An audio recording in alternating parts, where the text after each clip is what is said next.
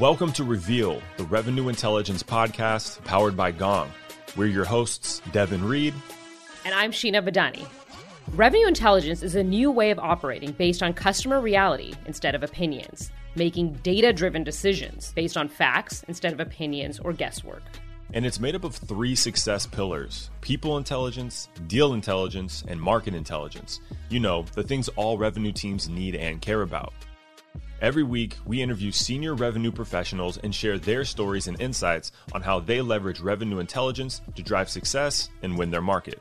You'll hear how modern go to market teams win as a team, close revenue with critical deal insight, and execute their strategic initiatives, plus all the challenges that come along with it.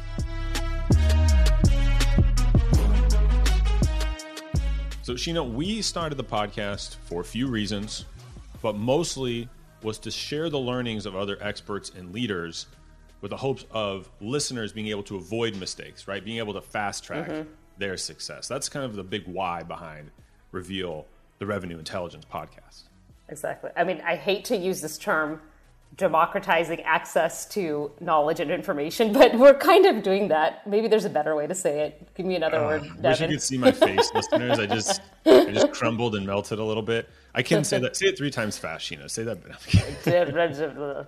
it's Friday. I'm not going to say it three times fast. yes, yes. We're recording on Friday. You're probably listening to this on Monday, but if you're listening to it on Friday, maybe you're feeling like us. Um, but you know, a specific example, and there's many, all the things I post on LinkedIn and talk about, I pretty much learned the hard way, which, fun fact, our brains are actually wired to remember losses uh, because doesn't want your brain doesn't want to repeat them. Um, but it was selling into international accounts, specifically Europe. So I've pretty much been a North American seller, uh, selling to North American accounts. I've always been North American, mm-hmm. but uh, I remember distinctly like struggling and kind of running into like these invisible walls when selling to European accounts and markets. And it was kind of looking back in hindsight, it was assuming that they were more like me than they really were, which I know mm-hmm. is kind of something Americans struggle with. We we think the whole world is like our Western culture. I get it, but I remember just thinking like, oh, like yeah, you know, the English is a little different, but it's pretty much similar uh, or you know the culture of working and the speed of which people work and having you know incorrect expectations. Mm-hmm. And, well, and and Europe is not just like one thing. Like each country within just that region. Forget about international. Let's just talk about Europe. Each country has its own ways of business, their own uh, you know nuances and flavors that you know can take can be a little bit hard to get to know from the outside hundred percent, hundred percent. Something else I learned much later, unfortunately. You know, that's exactly what revenue intelligence is for, right? One of the many use cases is understanding what's really happening in the field in these conversations. What are reps saying that's working? What are reps saying that's not? And the flip coin of that is what are you know what's the voice of the customer? What are customers and potential buyers saying? Mm-hmm. And being able to take those insights and build a playbook around that right? Which 100%. leads us to our very big, very exciting announcement that we just released last week. So, the big news is that we're expanding to Europe. Um, we already had dozens and dozens of customers in the region, um, I think over 70 to be exact. Um, and now we're really solidifying our presence in the region. And as part of that, we hired Wendy Harris, who is joining us on the show today, and who we get to have a great conversation with about her experiences driving European expansion at some of the companies that she's worked in worked at in the past, including Dropbox and CarGurus. Um, so she really has this playbook down, which was like really really fascinating to hear. Fascinating to hear and uh, exciting to know she's on our team, helping us with this oh, exact yeah. exact project. So uh, she also had the most interesting reason for postponing the initial interview, which I'm not going to share right now. Listeners, tune in for the next two minutes. You'll go ahead and hear that.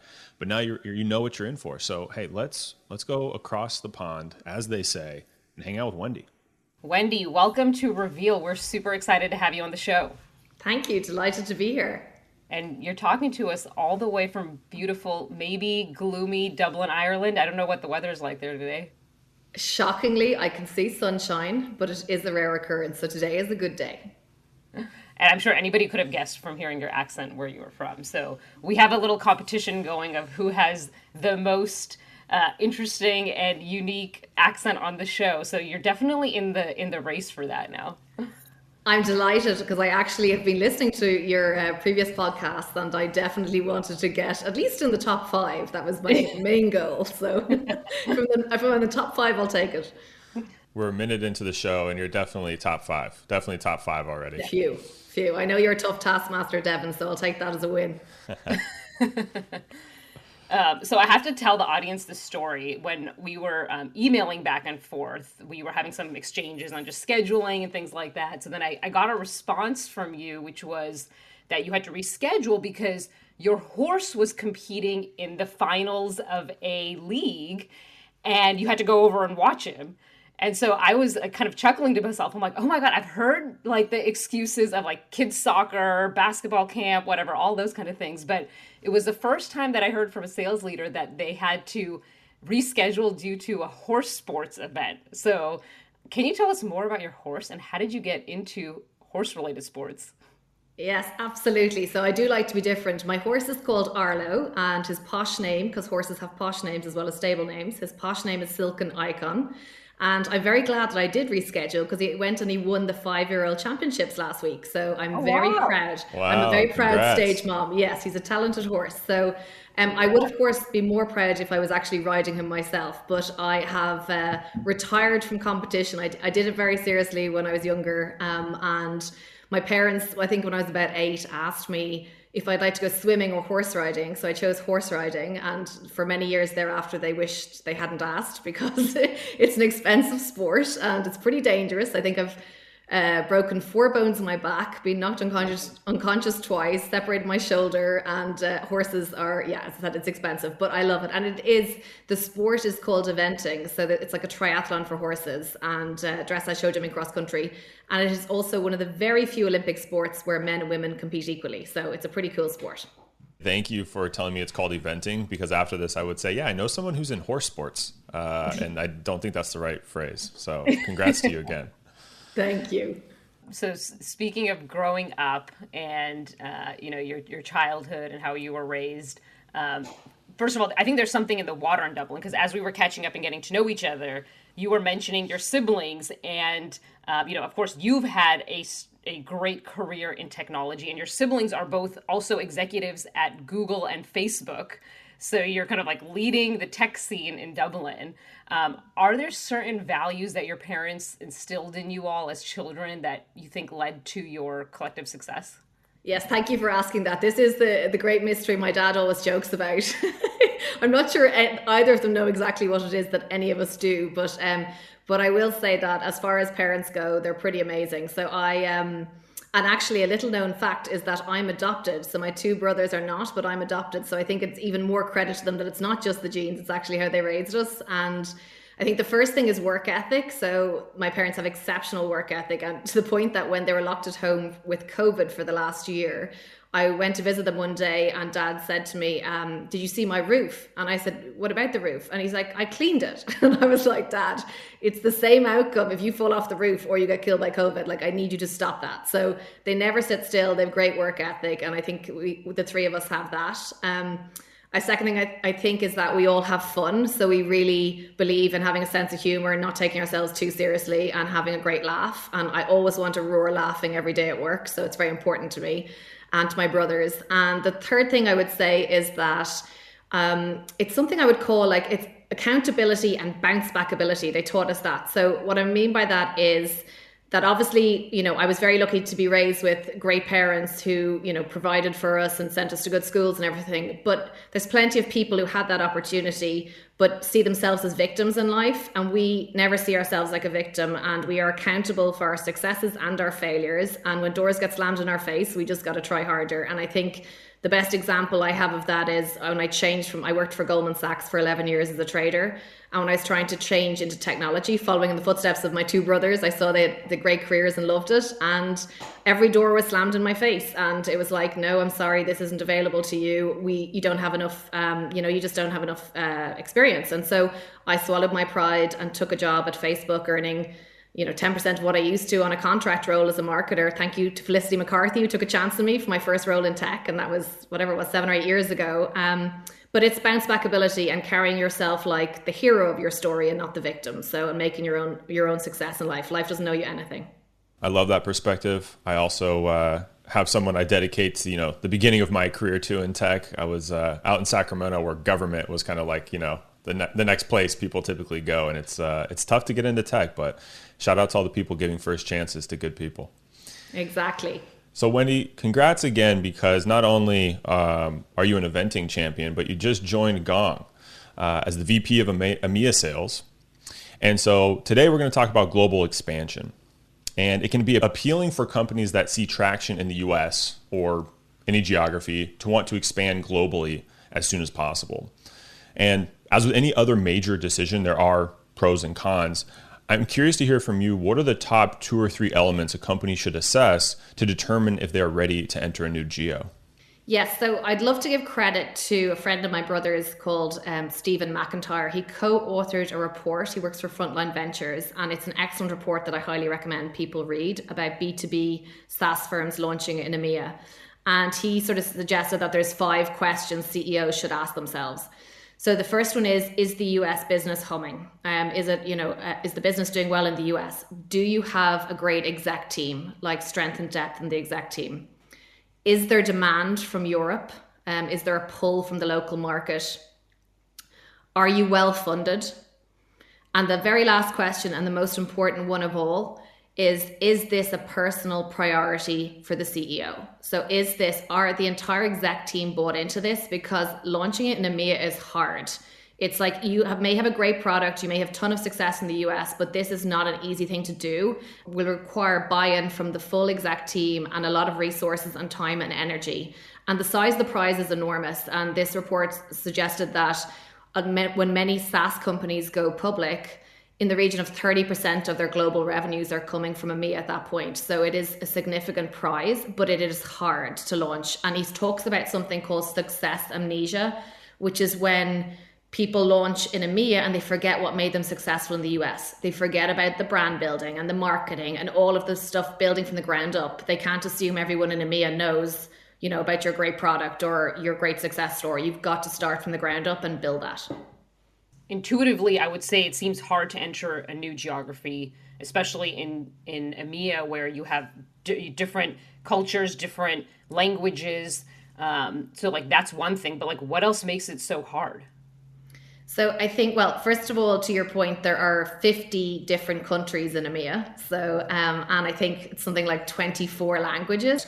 And I think if you ask most people in various countries in Europe, they would say, I am Irish before they say I am European. So everyone has these very strong national identities and subcultures within those. And you know the differences between French nationalities, the Germans, the Irish, it's it's quite vast, and it's it is we may be part of the same continent, but how everything plays out uh, is um, i mean in terms of employment laws there's various different employment laws in these different countries some are more extreme than others and i think most are much more extreme than the us there's privacy, different privacy, local privacy regulations. Um, there's different, you know, tax complications depending on what what country you're in. Um, there is, you know, in terms of thinking about how easy it is to set up businesses in in these um, different countries. There's different sort of it's it's easier or harder depending on local regulations. So it is Europe is a complicated place. It's a great place, and the size of the prize is enormous, but it is definitely complicated, and it should be approached with enthusiasm but also understanding that this is this is going to be a herculean effort which is worth the time and investment I agree with you, Wendy, and only because uh, I was kind of a typical American and was like, "Yeah, Europe, you know, they all they're, all they're all close together. They're probably fairly similar." I've been to Europe once, uh, and someone on my team who's French was like, Mm-mm, I'm, I'm French before I'm, I'm European," and uh, so so echoing what you had said, um, I imagine it might be similar to like the states, right? Which is like yes, we're one country, but folks in Alabama and folks in the West Coast are, are quite different. Though I don't know if we, uh, Sheena, consider ourselves Californian before American. That's another conversation. I'm curious though, like it is tough to gain traction. So how do you measure traction in, in, a new geo? Like what are you looking for for kind of like early indicators like, hey, we're on the right pace, and then maybe some like the more long term goals to say, yes, like flag in the ground, so to speak, this was a success.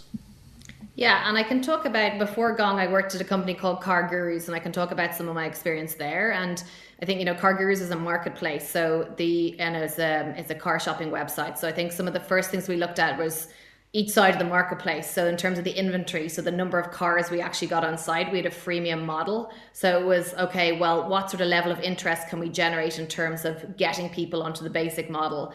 And then it was looking at, okay, well, what percentage of those can we turn into paid customers? And we looked at things like, okay, well, there's there's different types of customers, right? So you have your SMB customers, you have your mid-market customers, you have your enterprise customers. So how are you doing in each of those segments? And the time to sale in the each of those and the average order size in each of those. And I think that's stuff that you'd measure across, you know, you'd measure that when you're starting a business in the US as well. And then with the marketplace like CarGurus, we're also measuring, well, the number of visitors to our website. So it's like the consumers each side. So you've got the dealers on one side and the and the car buyers on the other side. So monthly unique viewers. And then you look at things like share of voice, so and press. So PR is a big part as well of any launch in EMEA, and sort of um, the share of voice that you get um, in the press, and thinking about the brand, and sort of aided and unaided awareness. Um, and, and I think you know it's, it's something that people don't necessarily think of straight away as well is, but it's the um, employee interest, right? So the number of applicants we get for the jobs, the caliber of the applicants we get for jobs, because you want, like, at the end of the day, every company is founded on great talent. We need to hire great talent. And is that proving to be easy or is that proving to be difficult? And it's like, and, and it's the whole thing about building the brand. It's an employer brand as well as um, as a product brand. Wendy mentions that when a SaaS company is preparing to IPO, on average, 30% of revenue is coming from EMEA. Global expansion might sound daunting, especially when thinking about how to adapt your sales motion to different markets and rebuilding the brand recognition you have domestically.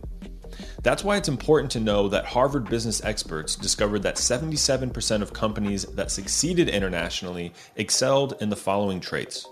First, the executive team provided support to international teams and strategic initiatives. Seems obvious, but obviously very important. Second, the leadership team must understand the challenges of a new environment and accept that their previous go to market strategies might need to be adjusted in order to succeed. And finally, these teams have fortitude, meaning everyone needs to be on board with the expansion plan, even if the going gets tough. These traits tell me that companies need to execute a detailed and well researched growth strategy, and relying on data is critical to get it right. There's so many moving parts to executing a launch in Europe uh, effectively. Um, oftentimes, you know, what a company will do is, hey, let's hire somebody who's going to run all of our operations in that geo, just like we did with you. So we're very excited to have you. Um, but it, can be tough, right? It can be tough because you're looking for somebody who's not just a revenue leader, but like they have to almost be like the GM of that geography in some ways. What traits should a CEO or other executives be looking for when they're making that first hire um, in a new geography? Yeah, so I think you're exactly right. So ideally, the person would be a sales leader to begin with. But you know, I was lucky in that I had GM experience at CarGurus as well. And you do need someone who is an all round athlete because at the end of the day, this person is going to be responsible for hiring great talent, for building a culture, for being the face of the company externally. And you know, we're eight hours ahead in Dublin. We're eight hours ahead of San Francisco. So, um, so being the public face of the company and helping build a brand is a big part of it, as well as attending customer meetings, as well as helping close deals. So, it is someone who has to be a great all rounder. Um, it is also someone who has to be a self-starter and use their initiative and not passive and being waiting to told what be told what to do um, because you have to get up and you have to make it happen. Um, ideally, your first hire will have a great network. So, will be a local person with a great network um, of, pe- of previous people they've worked with that they can tap into um, and help you get launched. And I think, you know, I would recommend that uh, this first senior hire is a local person because they will have the cultural aspect. They should have a network of talent. But I also think there is real um, credibility to be given to sending a landing team as well. So I know we have two members of Gong, Adam and Lorraine, are coming over to Dublin as well to join me, and that helps seed some of the culture from headquarters. Um, but another sort of element, um, last couple of things I'd say about your first hire is they need, they are critical for giving feedback to the product team and to the marketing team and the engineering team and and everyone about okay, this is appropriate and this isn't. So it's about about giving insight into cultural nuances about what will work, what won't work, but also someone who is able to advocate for resources. You can't have someone who is too shy and not able to go fight for resource. At the end of the day, there's only there's limited resource in every company and getting them allocated and the right amount of time and energy allocated to a launch in EMEA is a big task and a big ask. And you have to have someone who will be um, we'll use the uh, Gong operating principle of no sugar and say it as it is, and uh, and sort of fight for mind share at the exec table. Completely makes sense starting as a sales leader and obviously you'll kind of graduate into some other bigger projects. And i imagine yeah, maybe from day one but maybe kind of uh, a little more mid or long term is you know influencing the product roadmap. So do you have any advice on you know how to influence product roadmap? Because i imagine there's probably different requirements and needs again not just from the us to emea but then all of the you know countries uh, that make up that geo Yes, I think with this again, channeling the no sugar is is clear, but also being helping anybody who is not local to understand the context. So walk in their shoes and just take the time to explain to them why something is important and differentiate between a nice to have and a must have.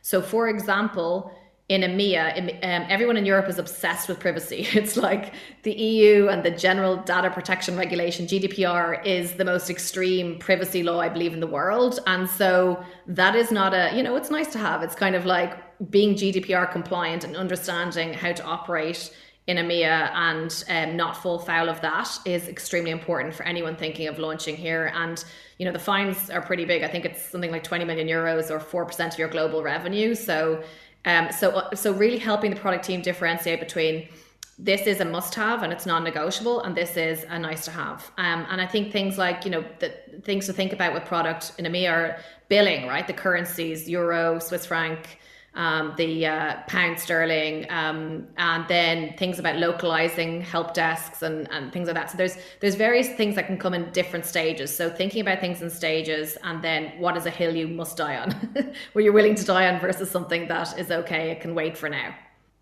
For our audience that might be considering global expansion, can you reveal one secret you've learned firsthand? Yes. Um, and this one is something that might seem like a strange answer, but it is something that people need to be aware of. So Europeans and Americans have very different approaches to holidays or vacations, as they call them in America.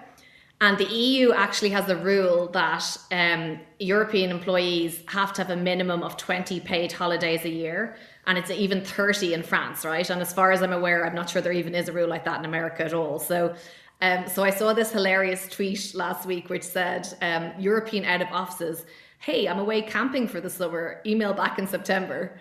And then US out of offices are, um, hi, I'm out of the office for two hours getting my kidney replaced, but you can reach me on my cell at any time. and I was like, that kind of sums up the different attitudes.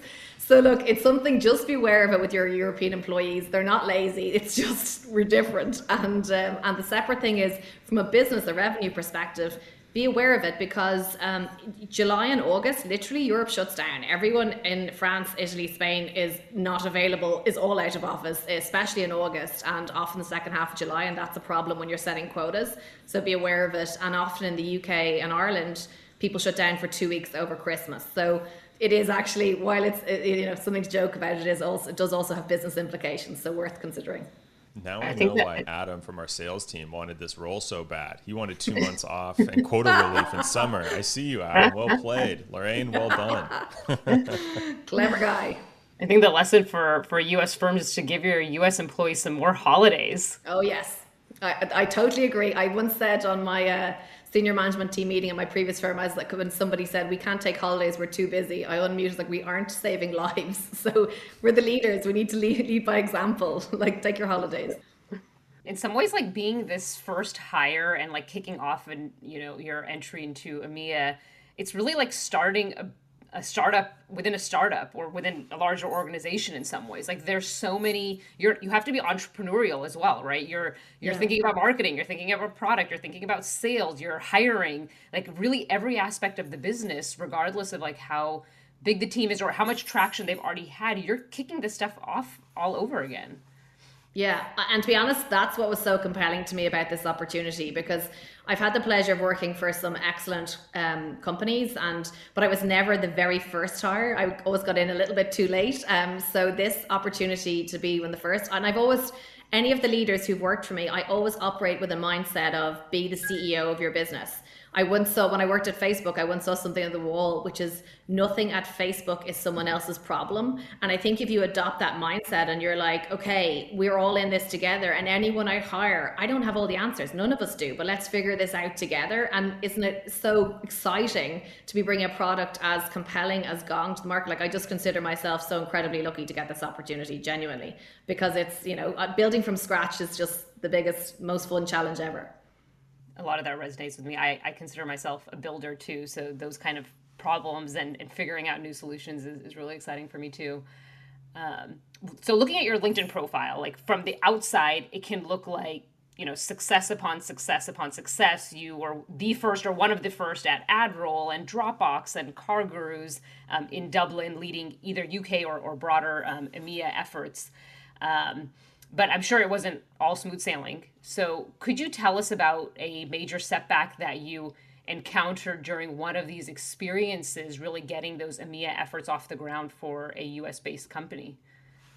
Absolutely. Um, and, you know, I, I, definitely want to say nobody's career goes up in a straight line. As I said, it took me, everyone slammed a door in my face when I tried to move from finance to tech. So I, I definitely haven't had a charmed life with it up, up, up and to the right completely. But um, when I think of one sort of cautionary tale I would say is I worked for a tech firm where I don't think the work was done up front on the total addressable market and the true size. Um, you know, really taking the time to figure that out before launching. And what that meant and how that played out was there was a mentality of hire, hire, hire, get bums on seats. We need people as quickly as possible. You know, we we've got to get everyone in a seat. We've got to give them targets. We've got to get selling. And the intent was good, but the the way it played out was it wasn't um, supplemented by enough thought about marketing and driving leads. And that, you know, we spoke about um, how we measure traction earlier and, measuring traction, you know, and your inbound leads, the number that that's a really important measure of how you're doing in the market. So, so, and then also the SDR team, the SDR team wasn't built out. It was very, you know, is very nascent. So there was loads of AEs and very few SDRs. And so you have, what ended up happening was you had these really high, um, you know high earning AEs doing menial work and spending a lot of time like prospecting and, and so not enough inbounds to feed them and not enough SDRs to feed them. And so and then ultimately what ended up happening was we end we got into this horrible cycle of hiring and firing and people you know due to employment laws in Ireland you've kind of got to make a call on someone by month 11 at the latest or you know and so it just it, the the culture took a turn for the worse then as well um and and it was really it was a good it was a really good lesson I think what I took away from it was first is when you think about launching an EMEA, think about segments, okay? You don't need to be everything to everyone at, on day one. It's like start with your SMB mid-market segments, build a build emotion there, build a brand, get some traction, build your culture, and then and also thinking about um,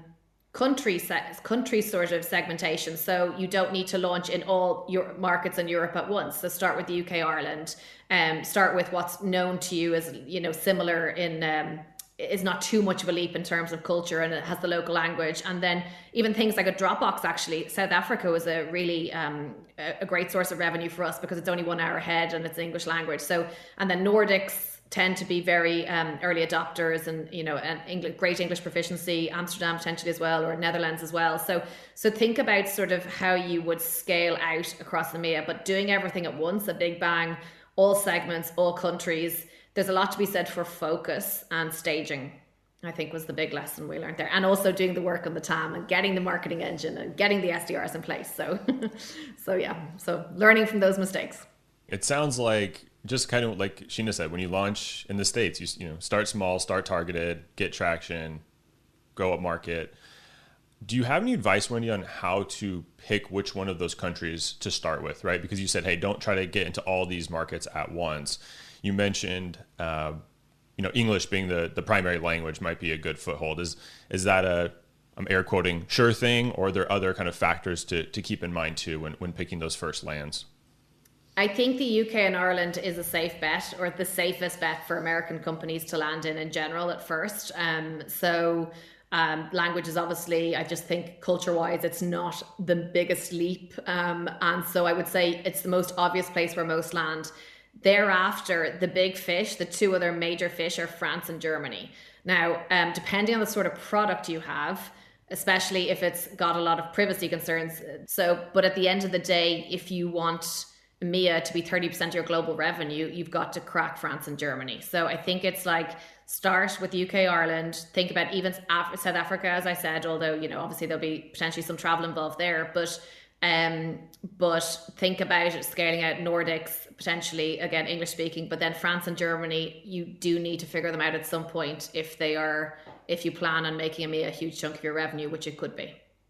So being the first hire or one of the first few hires in a new geo, while it can be exciting from that entrepreneurial lens, um, I imagine it could also be lonely, and you are on the other side of the pond from you know the HQ and from all your other colleagues. How do you, uh, from your past experiences, how do you maintain uh, that camaraderie with your revenue colleagues back uh, in the US? Yes, well, it's fair to say the last year has been desperately boring because Ireland's had one of the most extreme lockdowns. We've been locked, yeah. we weren't allowed to go more than three miles from our house for like five months. So it's been pretty desperate. Wow. So, um, but I will say, previous to that, I used to um, visit Boston. CarGurus are based in Boston. I used to visit there you know, pretty much once a quarter.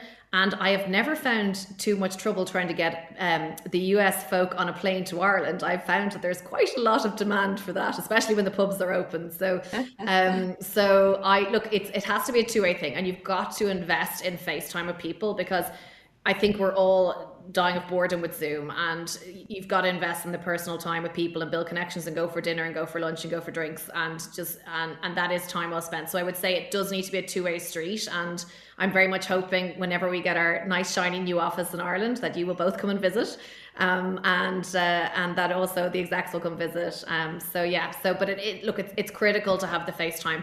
But the other thing I would say is to minimize any sort of friction between revenue teams in the US and revenue teams in EMEA. Um, rules of engagement are key right? So this is something that p- firms don't often think about until it becomes a problem. But you know where is the decision maker located? Where is the budget coming from? Um, is are they buying for their european entity their subsidiary all of these things that reduces unnecessary friction. At the end of the day we all want in this case gong to be the biggest thing ever so we all have the ultimate end goal. But friction at a rep level or a, a sales manager level it can be minimized and keep relationships sweet if there's just clear sort of swim lanes from up front. So um so that's kind of a tip i'd have I may or may not have been involved in some heated debate over rules of engagement in my selling career.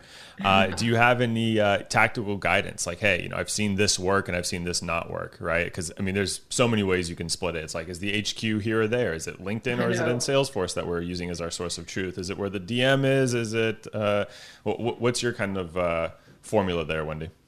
Well, one thing I would say that the only time I was genuinely upset about something was when I perceived that the person who was meant to be neutral, who was in you know revenue operations or, or strategy, was actually very much not neutral and was very much in the pocket of the uh, the alternative person. So I think it they're them being a neutral judge, whoever the person is, is key to anyone being able to accept a decision. And if it seems like they're very one sided and every decision always goes one way, then they've no credibility. So so that's so I would say that's key.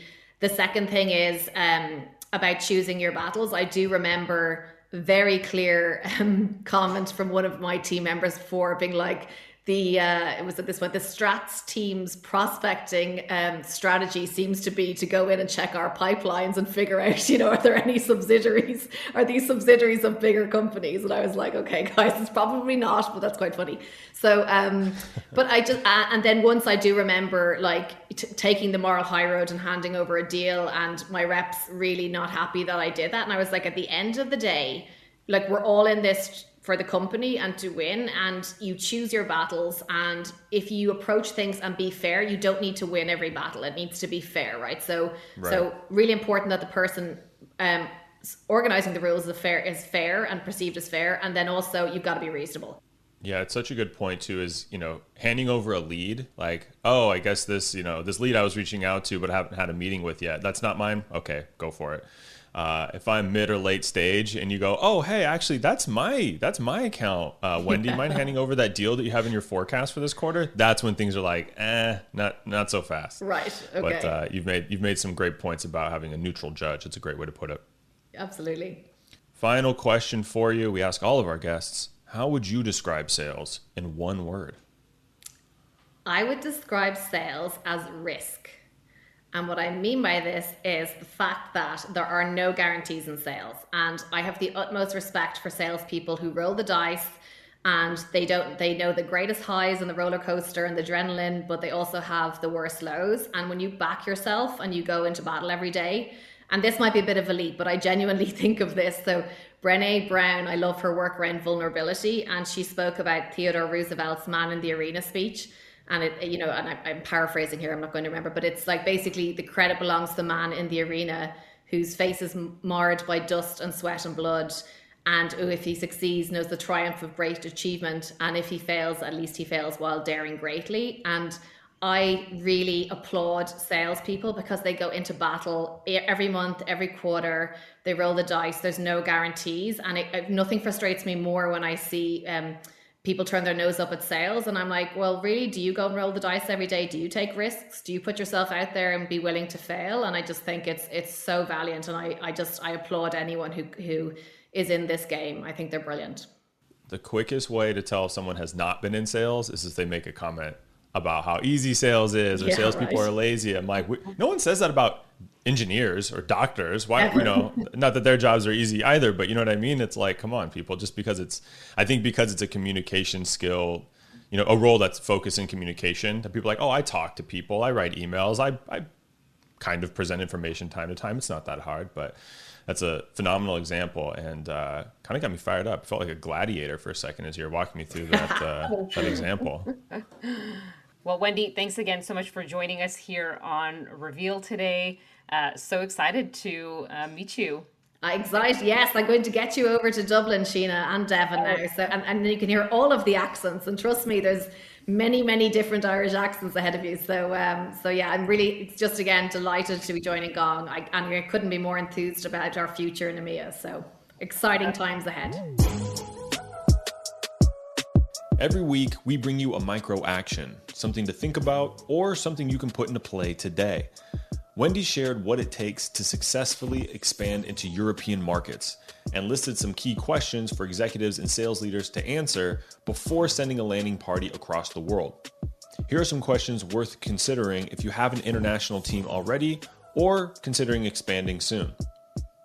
First up, is the company already thriving in the US? Next, is there demand in other areas of the world for your product or solution? If so, where are they? Next, what talent do you have today, and do you need to bring in any new talent to handle cultural nuances? And finally, if you have one, is your executive team fully bought in when it comes to your plan?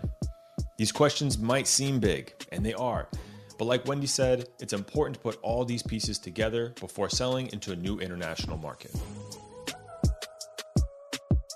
Did you like today's episode? Subscribe now so next week's episode will be waiting for you on Monday. And if you really like the podcast, please leave a review. Five star reviews go a long way to help get the word out there. And if you're not ready to give a five, check out another episode and see if we've won you over by then. And if you have any feedback or you want us to interview one of your favorite revenue leaders, just email us at reveal at gong.io.